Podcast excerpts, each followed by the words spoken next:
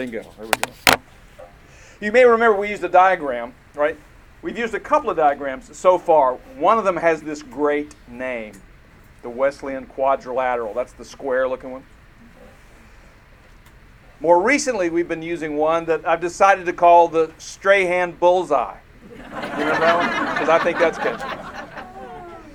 Um, we'll come back to, to those and, and, and talk about how they can help us um, have better informed conversations when we're talking about theology. So we don't want you to forget those.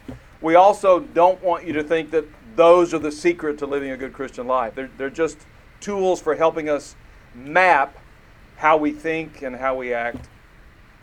But today, what we want to sort of get back to, and Josh um, will take over from this point, is that notion of, of the dramatic logic of Scripture. If you've been here most weeks, you, you sort of know what I'm talking about, but if you skipped a couple, it's important to remember that what we're talking about is, is the overarching story, narrative, that helps us understand who God is. The Bible is a book. Everything in that book is designed in some way, shape, or form sometimes more obviously than others, to help us understand who God is and who we are in His story. Today we're going to be talking about the life of Christ, that, that part of Scripture. Um, and we encourage you, if you have questions, don't be shy um, to ask those questions. But that's where we'll be today. Thank you. Making sure he got it going. Uh, Lauren leaned over and told me I better double check. So, yeah. I teach uh, her Lipscomb so she knows me well. um, all right, a little bit of a shameless plug. If you're, we've had some questions about uh, how do we do this maybe with children. Uh, so my wife and I uh, wrote a little Advent book um, that my mom illustrated. So I, I don't feel too bad making a plug for this because um, I think we make about $2 a copy and with hundreds of hours in it. So we're right now, we've made about half of minimum wage. Uh, so this is, we're not making anything off of this. But um, this is a uh, 25 day countdown to Christmas that goes through the, the story of Israel. So it's a way, it's one of the ways that Lauren and I have tried to bring, my Lauren, uh, it's confusing, right? Uh, have tried to bring our kids uh, into the biblical story so that it becomes part of how they are learning to see the world. So we spend 25 days uh, anticipating the birth of Christ and trying to relive, so to speak, Israel's uh, story as we await that. so there's a Amazon. So it's like 12 bucks or something on Amazon. Um, so uh, there's there's um, uh, illustrations for every day for the kids to color, little ornaments in the back um, for them to do what's called a Jesse tree. Uh, devotional thought for parents, devotional thought for kids, uh, little fun exercises in there. So, um, anyway. Is there, is there, a test? Is there a test? Uh, yeah, my kids have not gotten to eat dinner in a while because they just keep failing, and that's how we do it. Um, so, uh, when I was talking to, so I'm the primary teacher today. Lauren's going to be uh, the primary teacher next week when I'm gone was talking to Matt about uh, advice on preparing for today, and he said, try to prepare less material than you think you're going to need, which uh, was his way of saying you keep going too long and saying too much. Um, uh, he couched it in nicer language than that. So we've we've gone through much of Israel's history in this class. So we started with creation uh, through fall or decreation, however you want to talk about that uh, the rise of Israel and the fall of Israel. We ended last week with Israel going into exile. Uh, the southern kingdom falls uh, to Babylon, and uh, five. What is that? Well, it's it's. Uh, what is that? 721 is 721 is the Assyrians take the northern kingdom. 586. There we go. 586. Yes. There. Yeah. So Babylon takes the southern kingdom in 586. So. Ah, okay, in stages. All right. Let me rewind this. Uh, um, Cyrus comes along uh, with the Persian Empire. Israel returns in this uh, somewhat subdued fashion, trying to rebuild. Uh, later, uh, Alexander the Great comes along uh, and brings in Greek culture, takes over for just a little bit in Israel. This is why the New Testament's in Greek, why so much of, of uh, Greek culture is uh, present as we are getting into the New Testament. And then Alexander's uh, empire breaks apart. You get some infighting among his generals. Um, eventually, the I think it's the Seleucid uh, group takes over. Not for long though, because the Jews revolt. You have the Maccabean revolt, and that lasts about a century. And then Rome comes in and establishes dominance and puts uh, their own king on the throne in Israel. Uh, and then here we are um, with uh, the birth of Christ. So Israel's gone through a lot exile, a little bit of hope of uh, independence with the Maccabean revolt. That gets uh, knocked down with uh, Rome. And so Rome is in charge, and they're even, in some ways, in charge of who's on the throne in Israel. So uh, this is this is where Jesus enters into the story, or enters onto the scene. Um, we talked last week about the gospel of sin management maybe being too narrow and needing something bigger. And I think that the, the New Testament authors, the gospel authors, help help point us towards that. So if we think about the virgin birth that Matthew um, that Matthew narrates, Matthew says uh, that Jesus' uh, birth to a virgin is fulfilling the prophecy from Isaiah. Look, a virgin will become pregnant and give birth to a son, and they will call him Emmanuel. This is an interesting thing for Matthew to say that is being fulfilled uh, through Jesus' um, birth. Because uh, when Isaiah uh, quotes this prophecy, uh, a virgin will give birth to a son, and you will call his name Emmanuel. Uh, the original prophecy was not specifically directed to uh, a Messiah that's going to be coming several hundred years later. Instead, the original prophecy even the baby's interrupting me. Um, the original prophecy uh, was spoken uh, to.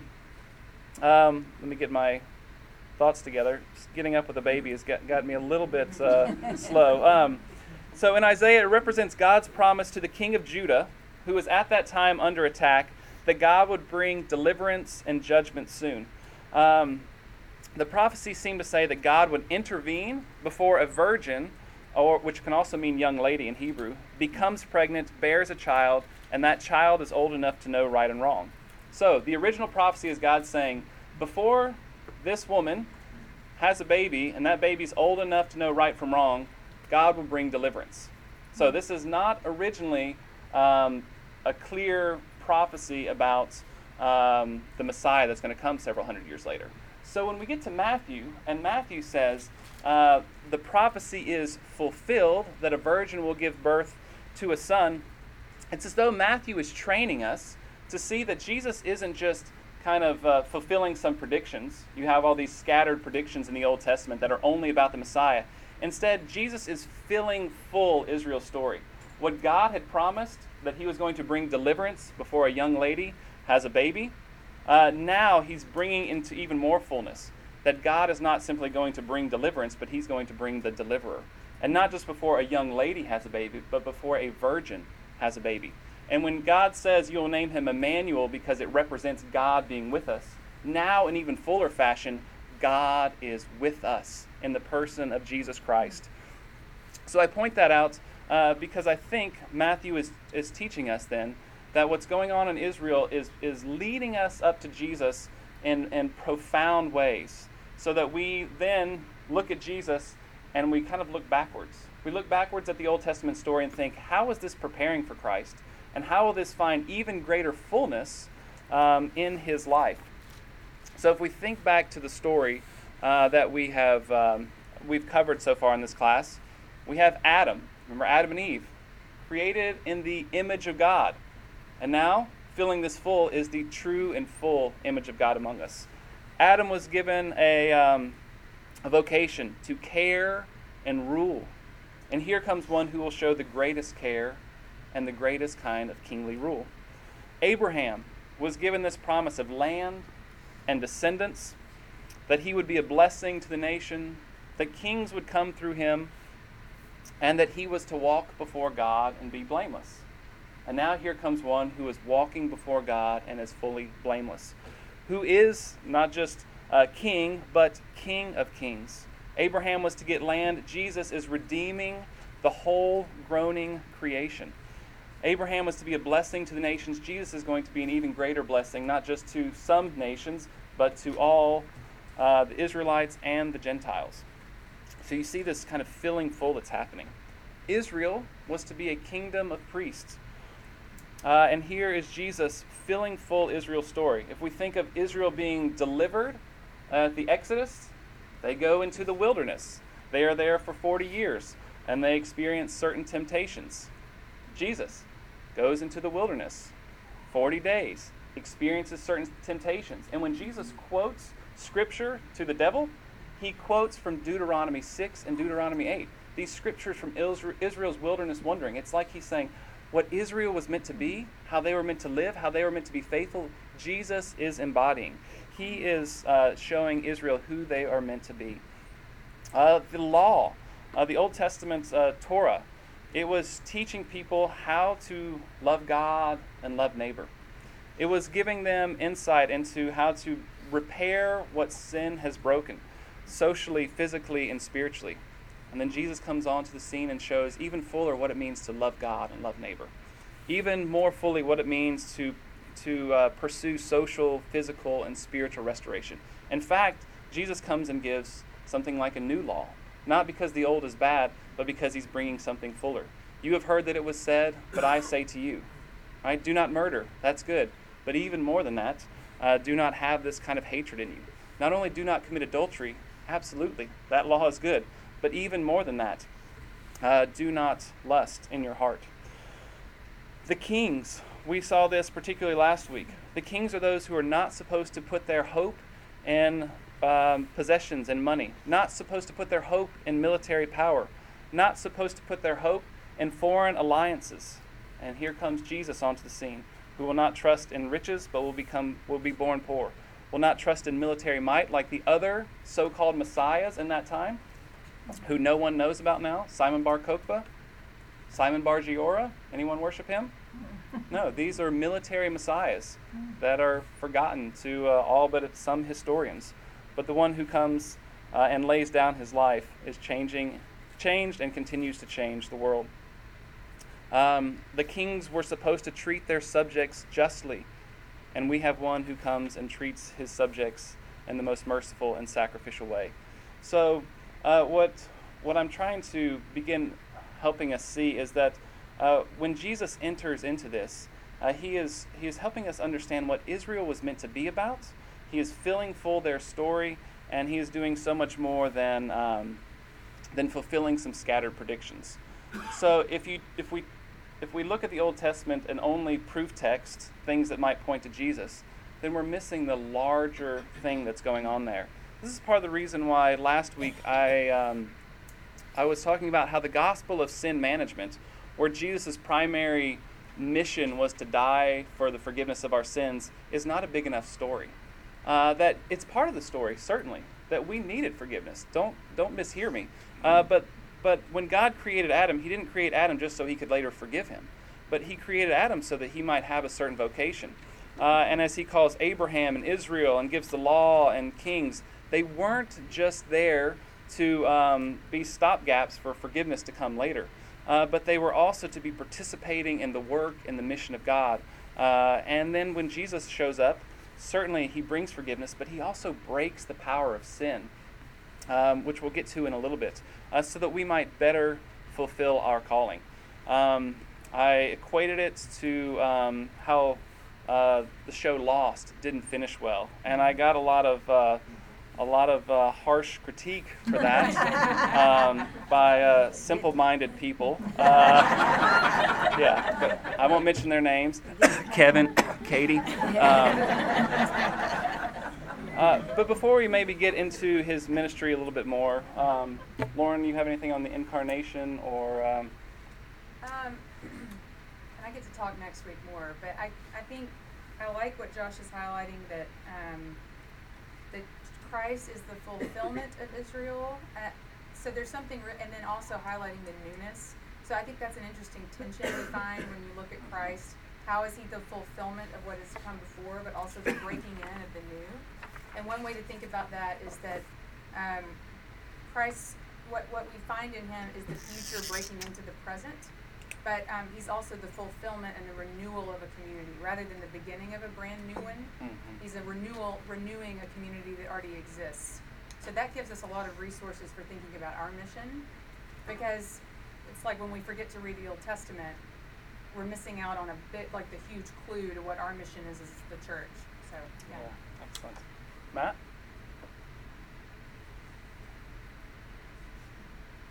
So just to recap, I think what I heard Lauren say, when we look at Jesus, it's important to hold to hold that tension in place. On the one hand, he, he brings something new. You said it's, it's the breaking into now something that's that's brand new.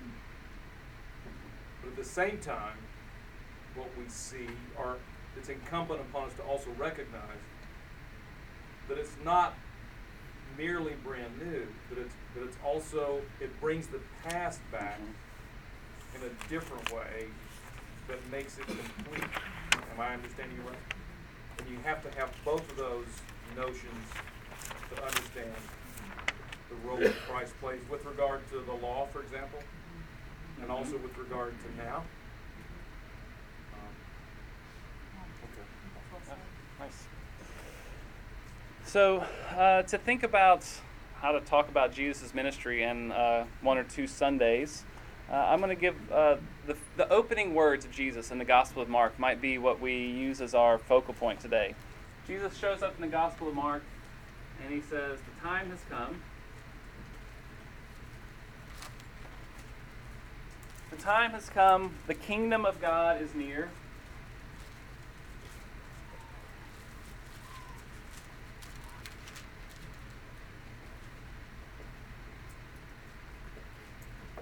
And then repent and believe the good news.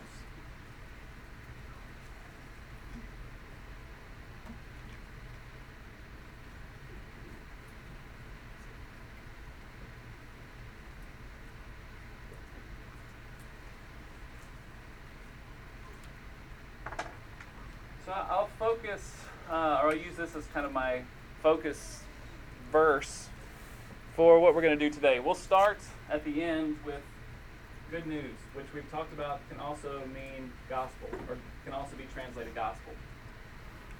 So, what's the good news? Um, so, in the, the Greco Roman world, we just talked about Greeks and the Romans showing up, uh, and they are influencing the Jewish culture, Jewish language.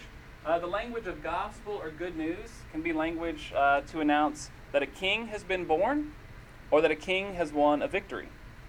And so you can already imagine how some of that language is, is uh, maybe um, anticipated uh, in the declaration of the gospel.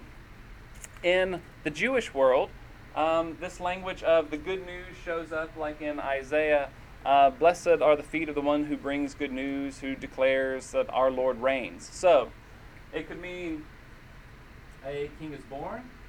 So it might be um, or a king to be is born. A king has won a victory, and that God reigns. And then we saw last week how Peter, or how the apostles, uh, talked about the good news that Jesus is the Messiah or the Christ. And maybe you can already kind of put together how these things are all encapsulated in uh, who Jesus is and what he is accomplishing and has accomplished. Um, they're complementary uh, declarations. Uh, we also might consider, on top of as Jesus is proclaiming the good news, so here's how he opens up in Mark The time has come, the kingdom of God is near, repent and believe the good news. In Luke, uh, Jesus' opening sermon, Gospel of Luke, Luke chapter 4, he's in uh, Nazareth, and um, and he reads from Isaiah. The, the scroll of Isaiah is given to him. He opens it up. The Spirit of the Lord is upon me, because he has anointed me to preach good news to the poor. he has sent me to proclaim uh, freedom for the prisoners and recovery of sight for the blind, to release the oppressed, and to proclaim the year of the Lord's favor. So, as Jesus in the Gospel of Luke comes and proclaims the gospel, the good news, uh, he starts out by saying to preach, or he, as he says, this is fulfilled, good news to the poor. Um, when we hear this language, we tend to only associate it with uh, economically, you know, we think in those kind of terms, which is, uh, there is truth to that, that Jesus does come and care for those who have less money.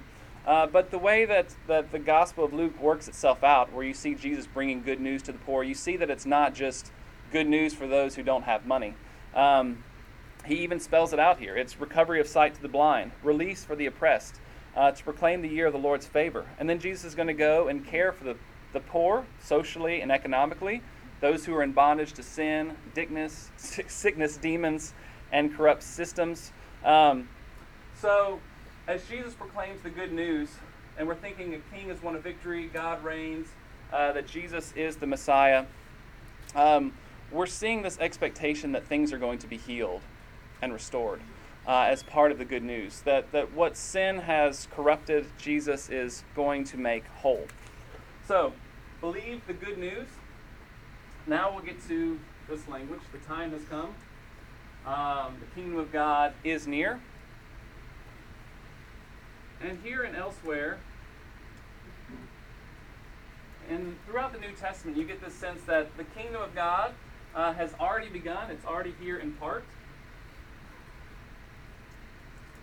But it's also not yet fully realized. The time has come. The kingdom of God is near.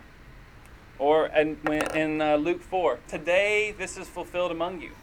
And yet, throughout Jesus' ministry and after he ascends into heaven, we still have the poor, we still have the broken, we still have sin.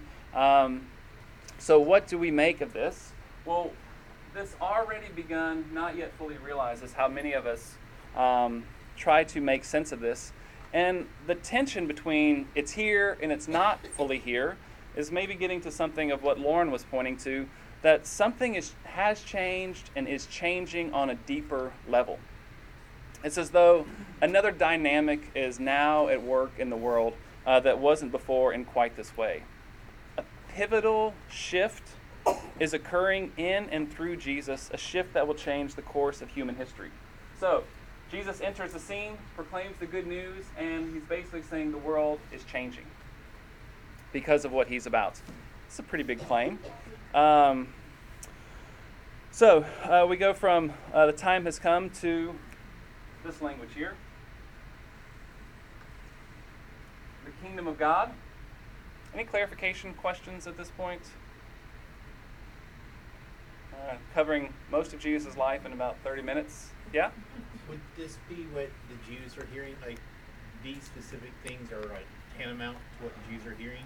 Well, so you've got a kind of, as I understand it, you've got some options for how people might hear this kind of language. Um, and so some things, like when you read the Gospel of John or even in, in the Synoptics, where you get the sense that they heard it, but they weren't sure what to do with it until later. And then it was like, oh, oh, I see. I kind of got it, but I wasn't really connecting the dots. So some of this is only really uh, noticeable in hindsight. Uh, same with the Old Testament. The Old Testament meant something, but then in hindsight of what Jesus has done, it, it, it takes on fuller meaning um, because the fullness has been revealed. Even in the scene in Acts 1 where he's about to ascend into heaven, I said, Lord, will you restore the kingdom now? Yeah, yeah. But They're they're still looking. not quite. They- they just- they don't- hmm don't- Yeah, and he has had to open the scriptures to them to see this. That's the end of Luke, um, so that they might begin to get what they couldn't fully get. Wasn't there a lot of confusion about in Luke where he's kind of fusing together the two passages from Isaiah as far as the Jews thinking it's our time to like reign and live, and he's like, no, I'm here to help these poor people and the Gentiles, and you guys Yeah, have to deal so with it. there was definitely tension about what the kingdom of God might look like or what the Messiah was going to do. A whole lot there. What, uh, and so this is why you have some messiahs showing up and they're trying to do what the Maccabees did. They're going to throw off uh, the Roman power and they're going to reestablish the kingdom, as in this this kingdom where you know someone from the Davidic line is sitting on a throne in the, the traditional way that they would understand it. Um, so absolutely, yeah, this is adds to the whole mystery. Uh, what do you mean you're going to die? King doesn't show up, and Peter's like, no, no, you're not going to get handed over and be killed. That's not how the Messiah does things. Um, and so he is helping them see what they can't quite see. Um, it's like they don't understand how powerful sin is, how pervasive it is, and how sin is ultimately going to have its back broken. Um, that it's going to go through this path of, of sacrifice. Um, It's also, Yeah. I think, is there, is there not also a tension that sets up because there's expectation that this is gonna happen soon? Right, and so, and we, and Yeah. there's, there's evidence in the scriptures that people thought it was happening, Mhm. so why do anything else? Yeah. It's fixing to happen.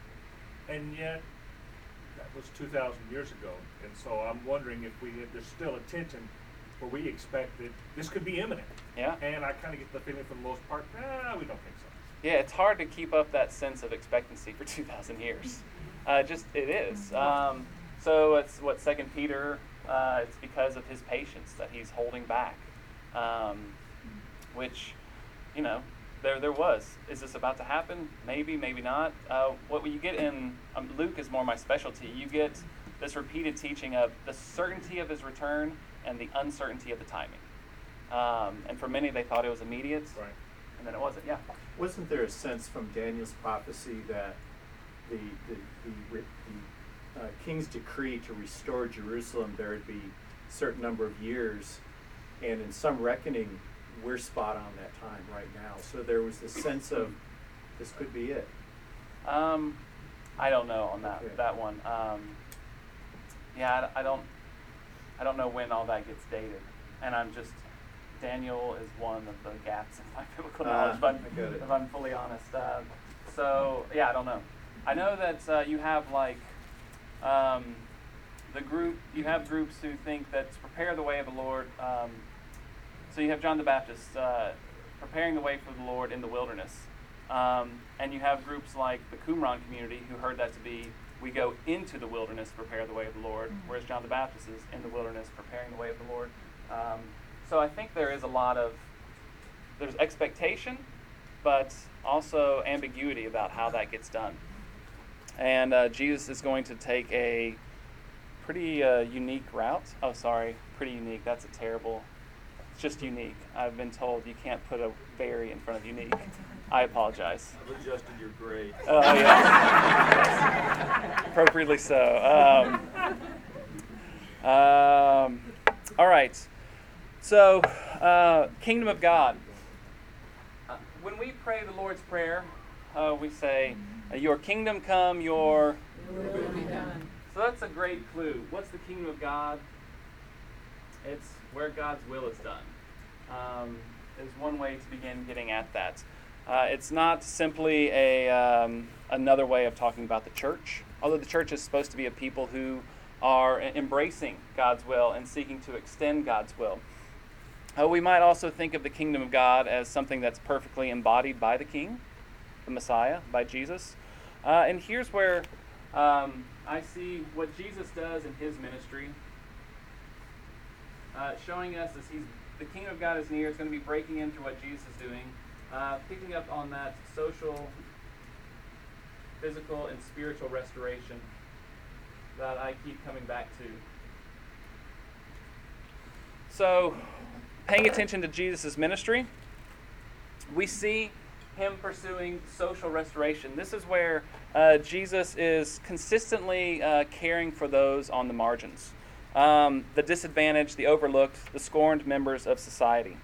So, in the first century world, uh, one's social status was determined by things like education, gender, lineage, money, religious purity, owning land.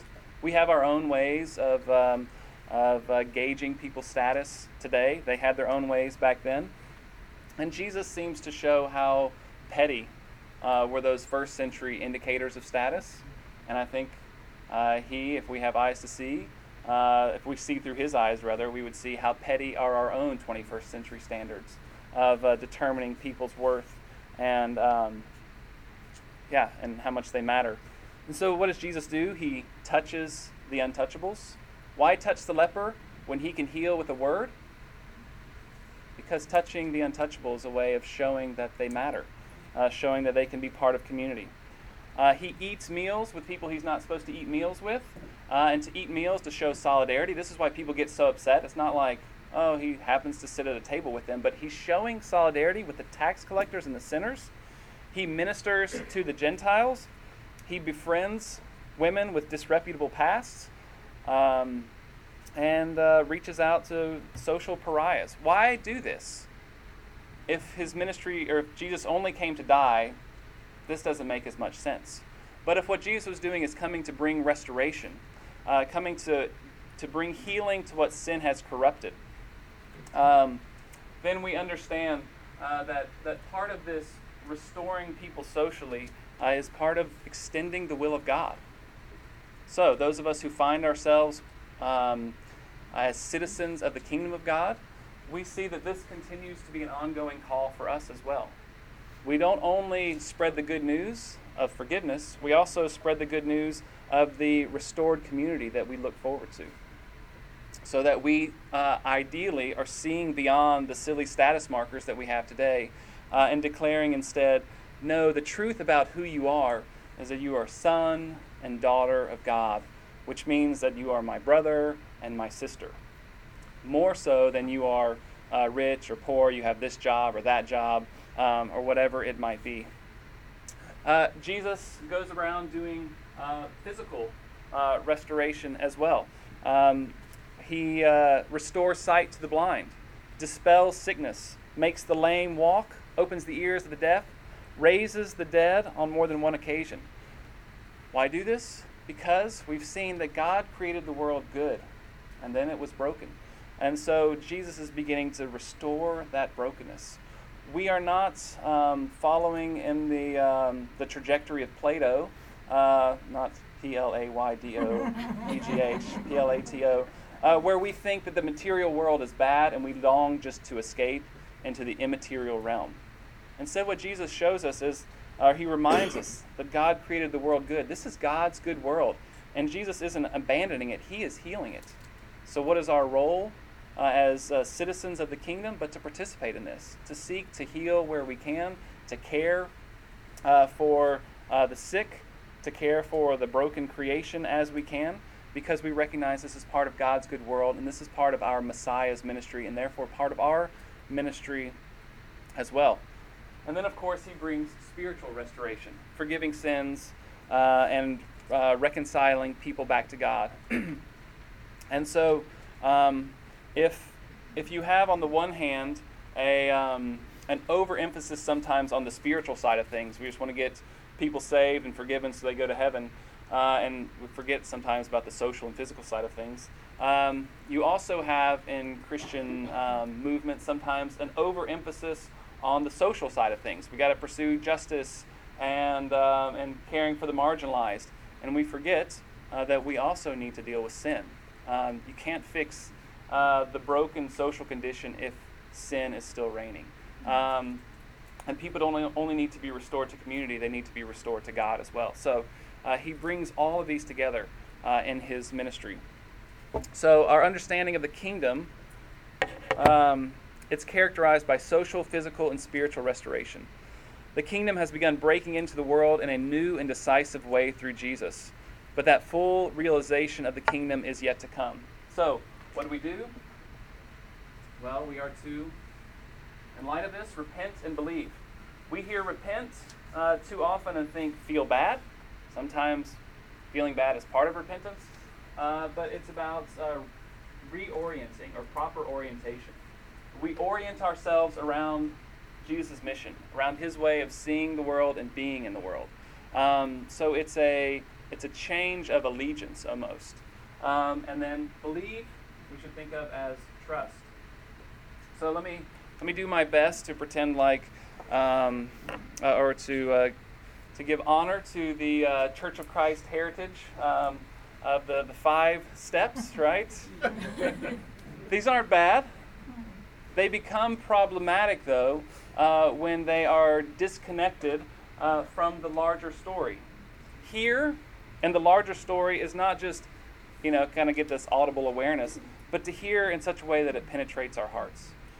To believe is not just, oh, I think, uh, I believe in my mind that, uh, that Jesus is divine, but to believe is to trust, to trust with your life on the line. This is what I'm going to give my life to. I'm going to pursue this social, physical, spiritual restoration uh, in the way that Jesus pursued it, with mercy and justice and courage and sacrifice and humility. Uh, so here, uh, believe, uh, confess. We're not just saying the words, but this is confessing with our life. And confession is, um, we might think of as a confession of allegiance, right? A, a swearing an oath of loyalty to our King and our Lord. To confess Jesus is Lord is not to confess that just Jesus is divine, He is God, but to confess He is Lord as in Master, and I am His servant. Hear so to penetrate your heart. Um, uh, believe, to trust it with your life. Confess, a confession of allegiance. Repent, orient your life around this reality. Not feel bad only, but orient your life around this reality. And then baptism is about um, washing, not only washing off the sin, but dying to one set of allegiances, uh, one way of being in the world, and being raised to new life where we are the servants of Christ. Five steps aren't bad. It's bad when it gets divorced from the bigger story. Um, and so it can still speak, it can still, um, yeah, shape who we are and how we live in the world. Uh, and so maybe this is one way of thinking about that bullseye when we know the plot line, uh, and we see these recurring patterns that keep showing up again and again, then it helps give us a sense of who we are and who we are to be. But without those things, we can turn it into a checklist that has no impact on our lives or on our world around us uh, and becomes this um, maybe sadly empty kind of thing. Lauren and Matt? Um, okay. We try to end by ten fifty, so I'm, I'm gonna just write something on the board really quickly.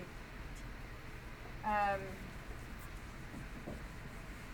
I appreciate what Josh is saying about salvation being dynamic, uh, that it has social, physical, and spiritual restoration features.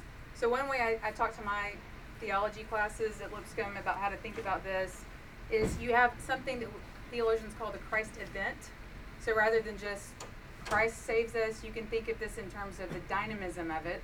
So it's his life, death, resurrection, and ascension. The ascension's a, a really key part of this that we often leave out. Is this event, and it defeats sin, evil, and death. So um, I just wanted to kind of foreshadow next week. I'll pick up on this, but it, all of this defeats all of this, and so we'll I'll get into that more next week. But just kind of bear that in mind. Anything else you wanna add? I'll just finish with a couple of things. I appreciate what Josh said today. It, it made me rethink the way, um, the way we often conceptualize prophecy. Right? It, we often think of prophecy as, as a calendar with blank dates in it, and we know what's going to happen. We just somebody forgot to write down when it's going to happen. We think we know what it's going to look like. We think we know everything we need to know, except we just don't have the date. But that's not how prophecy works. Prophecy works in hindsight right? There's a promise made, something's going to happen. And it seems like in Scripture, almost everybody's always wrong about not only when is it going to happen, but what shape it's going to take. So that the prophecy is only clear in hindsight. It's important to remember, I think, that when Matthew or Luke or John are writing about what happened, it's not like they finally can check the box that this is the way they always knew it was going to work out is that after thinking about this Jesus event for 20 or 30 years, putting together what they know about his life, putting together what they understand about Scripture, that the, that the dramatic logic of Scripture dawned on the gospel writers, and they can finally say, oh, it's been fulfilled, right? It's not like we all knew this was going to happen that way. They're having to explain backwards mm-hmm. what we what most of us don't really get on the front end. Does that make sense? And that's a, that makes me think about not only prophecy, but also about law. if, if law had a role in under, helping us understand sin, then why do we keep going back to the scriptures as if they were still a law book? Does that make sense? I'm I'm not saying we shouldn't, but it makes me rethink. If I rethink prophecy and how that works, how should I think about law, especially if Christ came to fulfill the law? And most people at the time thought he came to break it, and it looked like both. How does that affect how I live out my life in Scripture? Hilton's comment made me remember that the, the consistent theme we get from Scripture is that the believers, those closest to Christ, always got it wrong. They always thought they knew exactly what was going to happen and what was going to look like. And at that moment, they're consistently told, no, that's, that's not it, which is a humbling thought for me. And last but not least, that emphasis on restoration, that the, that the dramatic logic, so to speak, that, that Josh and Lauren have helped us see, is that, is that the gospel is about restoration, giving sight to the blind, comfort to the poor, release for the prisoners, not only literally, but elsewhere. Makes me wonder to what extent my life, if I'm going to participate in this drama that we're calling the kingdom of God, how should my life actively and concretely participate in restoration? Because it's so easy in my tradition, in my life, to participate in judgment. It's so easy for me to go that route because I can just tell everybody else what's wrong, as opposed to rolling up my hand, my, my sleeves, and touching the lepers and the poor, visiting the prisoners. That, that's also a humbling thought for me. And if I keep in mind the way we're trying to approach gospel, that it's active and present, it's not yet, it's already. How do we deal with this? It reminds me of being in college. Lee Camp's phrase for this is prolepsis, right? Something that's not yet but already here. It reminds me of my college students. They're already adults, but we all know, especially if we teach them, they're not yet there. but, but that reminds me maybe as a metaphor for how we're living our lives. We're, the kingdom is here, but we're still trying to figure out how to do the kingdom. Does that make sense? That's a comforting thought, although it still is a very humbling thought. So I'm going to quit there. Does anybody have any other last comments or questions? Dave? I was just going to say that the kingdom of God goes back to what Lauren was saying how Israel, we made it exclusionary when the gospel, when he was wanting to make, make it inclusionary, mm-hmm. and how the restoration of all those things and the veil being torn down was very much of a bring people in, not keep people out. Yeah. Inclusion versus exclusion. Well, thank you all for being here today. Thanks for your patience. See you next week. Push stop.